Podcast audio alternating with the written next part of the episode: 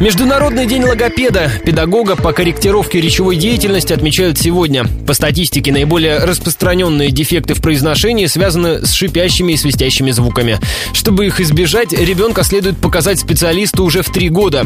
Чем позже обратитесь, тем сложнее исправить проблемы с речью, объяснила радио Ростова логопед Московского детского центра «Феникс» Ольга Панова. Желательно до трех лет посещать постоянно невролога, потому что обычно речевые проблемы, которые потом в три года становятся заметными, идут от неврологии. Поэтому непосредственно к логопеду, конечно, нужно идти в три года. Многие нарушения лучше исправлять в раннем возрасте, потому что мозг достаточно пластичный. Если этим заняться позже, проблем будет больше. Пока речь только начинает развиваться, легче что-то исправить. Наиболее эффективный способ борьбы с речевыми дефектами – скороговорки. Вот несколько от ведущей прогноза погоды на радио Ростова и диктора Тамары Кожуриной. Однажды галок попугай в кустах увидел попугая и говорит тот попугай, пугать ты галок поп-пугай, но галок поп в кустах пугая пугать не смей ты попугая.